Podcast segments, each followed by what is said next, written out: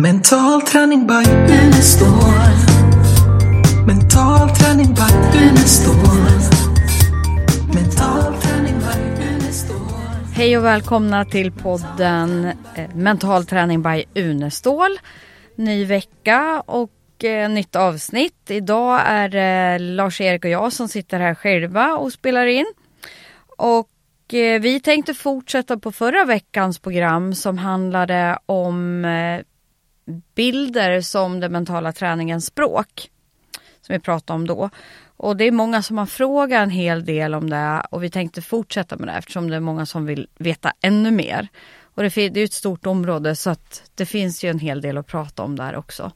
Så vi kör på det, eller hur Lars-Erik? Ja, ja precis. Eh, vi, eh, en sak som du frågade om förra gången, eller tog upp, var ju det här med... Eh, eh, Du tog upp det här med, eh, inte metaforer utan affor, Ja, affirmationer. Ja, affirmationer, ja, Ja, Du precis. tog upp det. Eh, Men eh, en annan, ett annat område som har med det att göra när man liksom översätter ord i bilder. För det, det är ju så att man automatiskt nästan översätter väldigt många ord i bilder. Men om du berättar om hur vi haft det på, i Costa Rica nu under jul och nyår så kommer vi att skapa bilder av utifrån det du berättar. Så att man kan säga att det finns en koppling hela tiden mellan ord och bilder. Men ibland vill man uttrycka orden ännu mera bildmässigt.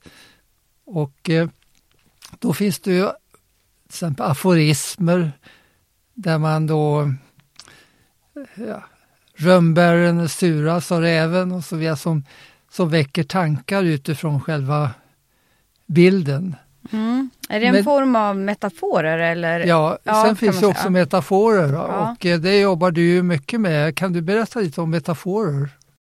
Ja, alltså det är ju ett verktyg som, som jag använder rätt så ofta Eh, när jag jobbar med enskilda klienter och kopplar det till hypnos. Det gjorde ju Milton Eriksson väldigt mycket.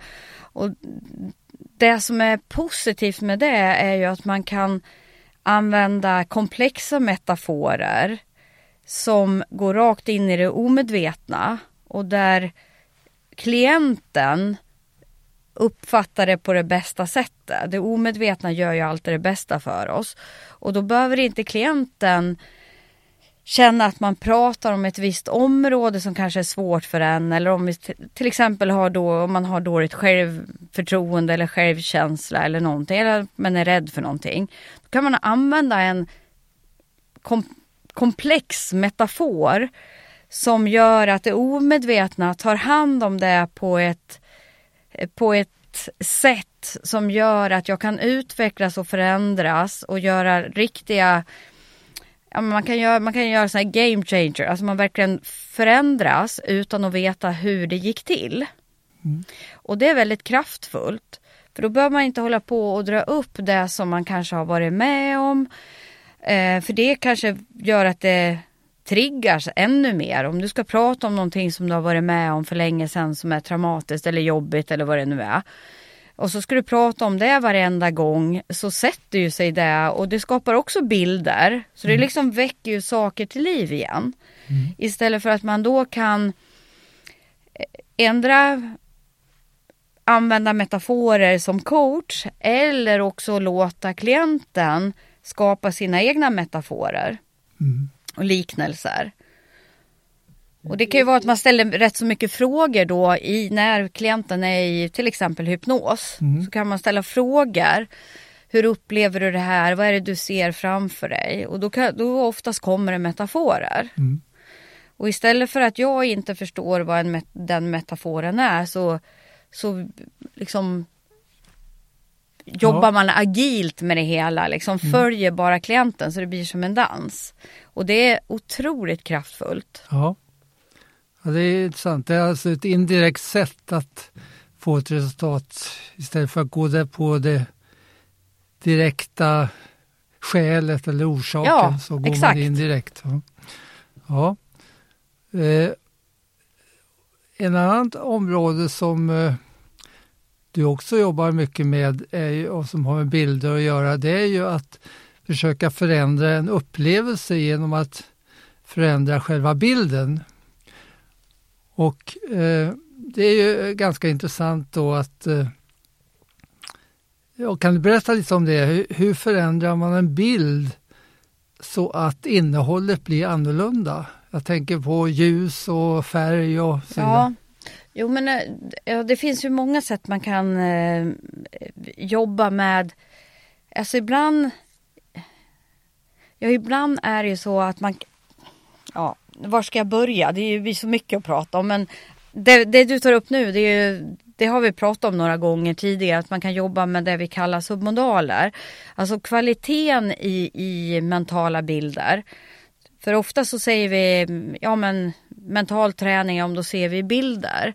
Men ju mer eh, tydligare kvaliteter på de här bilderna och när jag säger bilder så menar jag upplevelser. Så detaljer i, istället, man, istället, till exempel om jag säger så här, ja men föreställ dig ett träd. Ja då kanske man föreställer sig bara ett träd. Men om hur ser trädet ut? Är det löv? Är det barr? Hur, vad är det för stam? Hur ser rötterna ut? Vad är det för ljud som kommer ifrån det när, när vinden viner genom det här trädet? Alltså, då Mm. får man mycket mer tydligare bilder och mer kvalitet i bilden. Ja. Och det är detsamma när det gäller ljud också. Vad är det du hör? Mm. Och även vad är det för känsla du har? Är den stark eller svag? Är den, ja, man jobbar liksom med detaljer. Om man går, utgår från det då och tittar på till exempel eh, innehållet i en bild. Låt säga att det är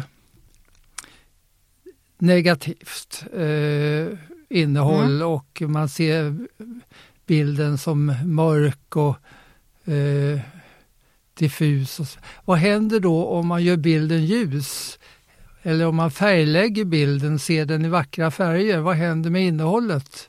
Det är olika från person till person men får, man, kan, gör, man kan säga att en, om jag generaliserar så är det 80 procent i alla fall som oftast får en positivare upplevelse om du går från en mörk bild till en ljus bild. Om du gör bilden suddig, diffus, om den är, det kan ju vara en negativ bild som är väldigt klar och du ser den mitt framför dig. Då kan du skjuta den ifrån dig och du kan göra den suddig och diffus. Eh, och liksom grå och, och att det kan, att det liksom, du hör ingenting ifrån den och känslan är så långt ifrån. Så det är ju ett sätt liksom att, att liksom ändra strukturen i hjärnan hur jag uppfattar den här bilden. Mm. Och det, det, kan, det är lätt att göra. Mm. Men om man generaliserar så ju, skjuter du den ifrån dig, gör en luddig, diffus, så minskar känslan. Och är det en positiv bild som du egentligen vill ha fast du kan inte se den tydligt och du skulle vilja ha den mycket tydligare. Då kan du göra den ljus och klar och kontrastrik och du kan höra skratt och många, eller ja, det du då vill höra. blir känslan mer positiv. Då blir känslan mer positiv. Om man då tittar på det vi sa förra gången, att ett sätt att förstöra en bild är att analysera den. Då plockar Ja. man sönder. Eh, så finns det också eh, tekniker, eh, om man till exempel tar eh, den här eh, film, filmsalongstekniken. Mm. Eh, där man till exempel eh, spelar en upplevelse, spelar upp en upplevelse men man gör det baklänges. Ja. Eh, det är ett sätt att plocka sönder innehållet.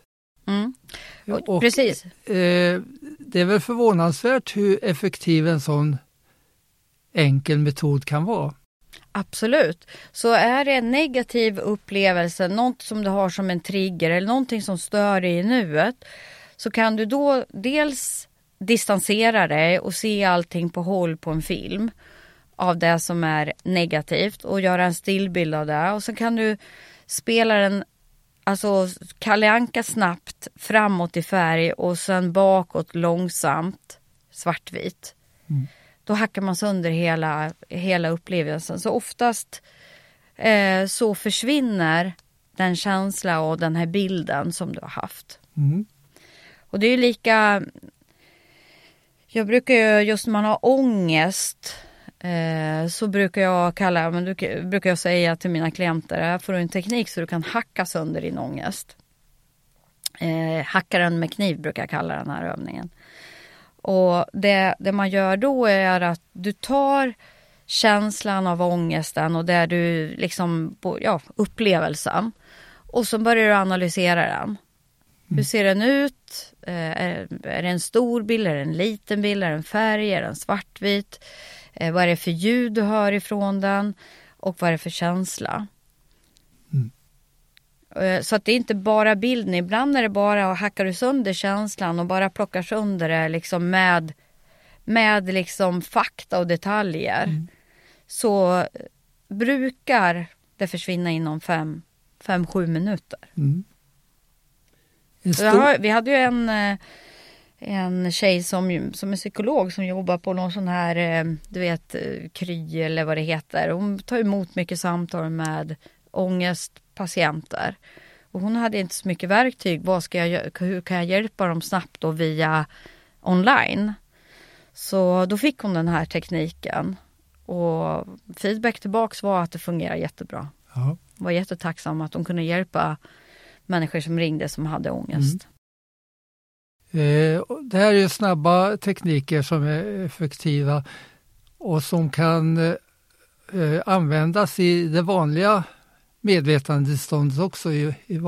Men överhuvudtaget de tekniker som vi har i mental träning och som fungerar i vanligt tillstånd, de blir ju ännu mer effektiva om de kombineras med det mentala rummet, det vill säga självhypnos, ett alternativt medvetandetillstånd där då bilderna blir ännu mer effektiva. Ja. Och eh, jag kommer ihåg en, en övning vi gjorde uppe på universitetssjukhuset på Neurofys. Där, eh, och du var försöksperson där. Ja, det kan jag tänka mig att jag var. Eh, och då började vi med att titta, vi mätte då till exempel aktiviteterna i, i med EMG i armen när man tar i till exempel, när man gör olika rörelser med armen. Så vi registrerade det. Och sen gjorde eh, jag den här övningen vi har ofta i mental träning, det vill säga den oböjliga armen. Mm. Det vill säga där eh, jag böjer din arm när du tar i och försöker motverka det så, så Mm. ko- kommer jag kunna böja den ändå. Och sen eh, så tar du inte i nästa gång utan du bara skapar eh, bilden av att armen eh, sträcks ut och går rakt in i väggen på andra sidan. Att den sitter Mm, fast i ja. väggen. Och då kan jag inte böja den hur mycket jag än tar i. Eh, och då, då tittar vi på vad händer då i armen. Då ser man då att när man tar i, ja då anstränger man både böjmusklerna och sträckmusklerna. Man tar i allt vad man kan. Så engagerar man alla muskler i armen, alltså både de som böjer och de som sträcker. Då, då hjälper man den andra att böja.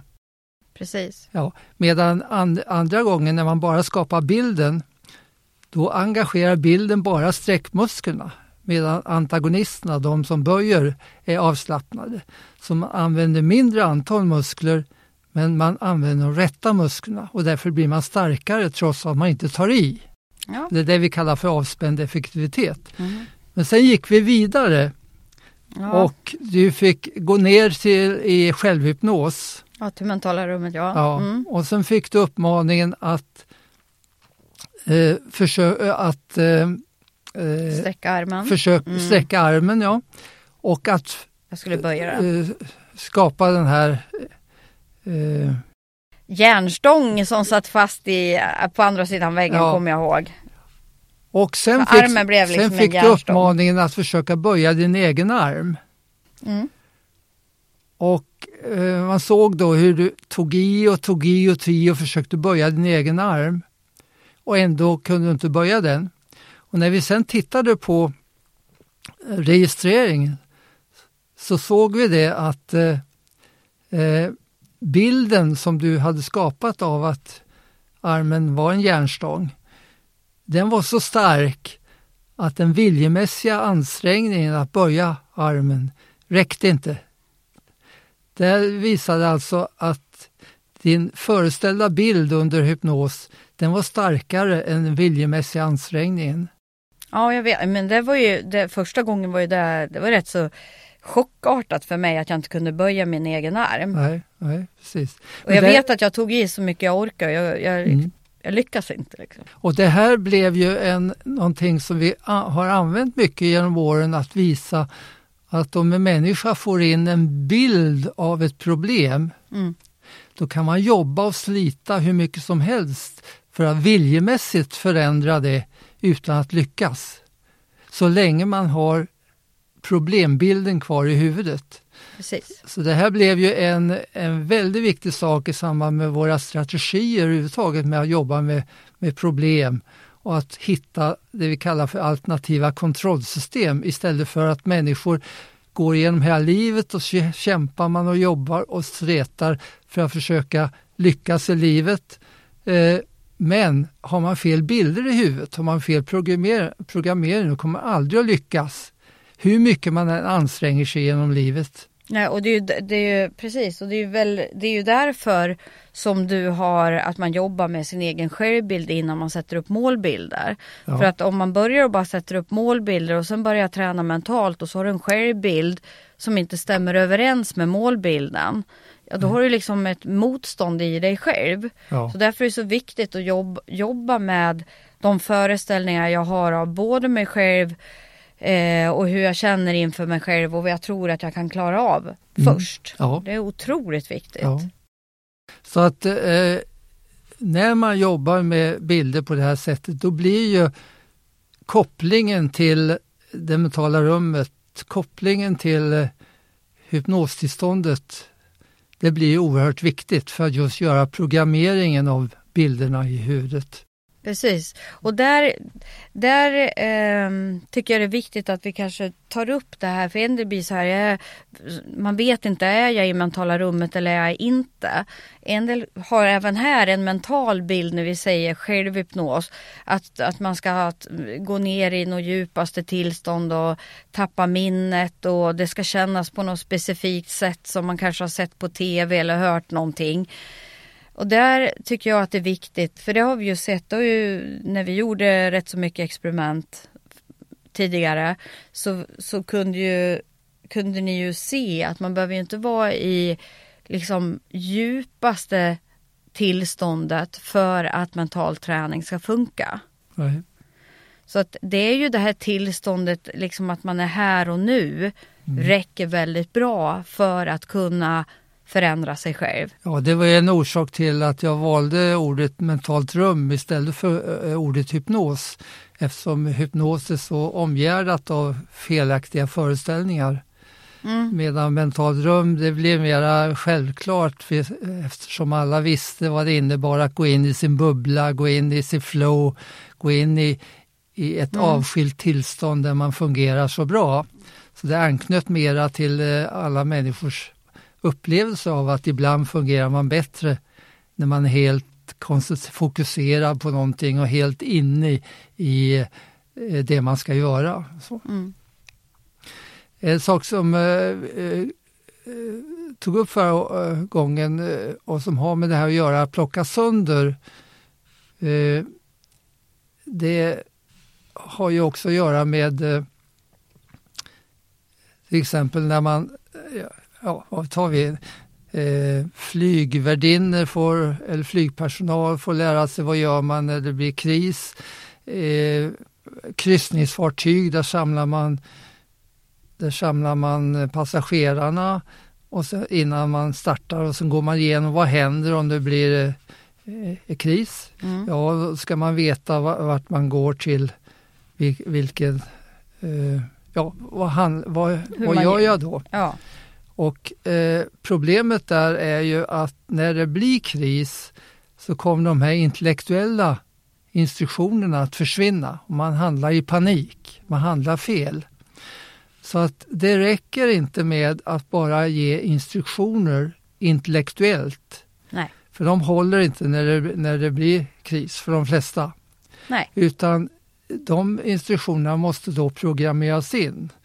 Och jag tror vi har nämnt till exempel eh, på Polishögskolan där vi började med mental träning på 80-talet, att det var en av de viktigaste användningarna av mental träning var att de polisinstruktioner som finns om hur man handlar i olika situationer när man blir provocerad, när någon börjar skjuta på mig och så vidare. Det står tydligt hur man ska handla då. Eh, de håller ofta inte om man blir stressad, vilket ju de flesta blir i en sån situation. Mm. Och att därför var det så viktigt att översätta dem till bilder och sen programmera in dem i det mentala rummet. Precis. Så att när man kommer i en sån situation, då handlar man helt automatiskt på rätt sätt utan att behöva tänka. Och likadant är det också i, som vi säger, i idrotten då, att man ska automatisera bra saker så att man inte behöver tänka. Så det gäller ju i alla situationer, även liksom i en arbetssituation om du är blir stressad, pressad, så är det inte säkert att du presterar bäst när du blir, eller det är ju oftast vi inte gör det, Nej. när vi blir stressade och, och så. Då, det är ju egentligen då vi behöver att den mentala träningens programmering sätts in, att jag blir lugn och kan, tänk, liksom, kan få till mig vad, vad är bäst att göra i den här situationen. Mm. Och så göra en sak i taget bara. Ja. Uh, en sak uh, som har med det här vi talade om då, kopplingen till, till uh, mentala rummet och kopplingen till hypnos. om man tittar på barn så har de ju väldigt lätt för bilder.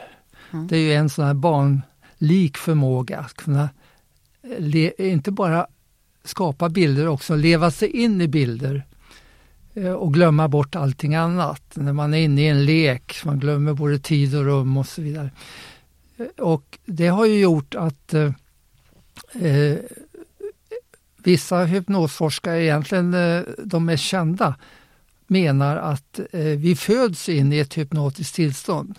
Mm. Så att under de första sju säger en, eh, nio säger en, en säger fram till puberteten, så lever vi i ett slags hypnotiskt tillstånd.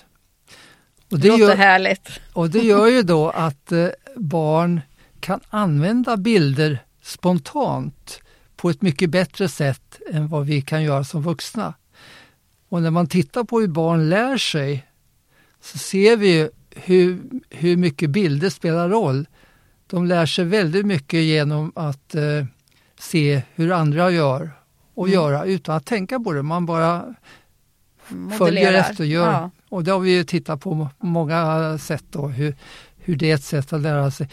Och det kan gälla även språk. Vi har ju ofta, eh, många har funderat över hur, vad är det som skiljer barn från vuxna när det gäller språk? Hur kommer det sig att utlänningar som kommer hit eh, sällan lär sig tala svenska perfekt, även om de är 20-30 år i Sverige? Hur kommer det sig att barnen ganska snabbt lär sig tala perfekt? Ja, det är spännande. Jo, och det har ju, tror jag har att göra med den här enkla att man lär sig på olika sätt. Barn lär sig genom analysmetoden. Eller förlåt, vuxna lär sig genom analys. Mm. De sitter och lär sig ett ord, en regel och så vidare. Plockar ihop språket på det sättet. Barn lär sig genom bilder, upplevelsemetoden. Man upplever språket. Och, och, och då går det in som en helhet istället för eh, genom analys. Och därför blir det helt annorlunda resultat. Så att det finns många kopplingar till det vi pratar om som mm. vi kanske inte har tänkt på. Hur eh, viktigt som det här med helheten är, upplevelsen, bilder och så vidare. Toppen!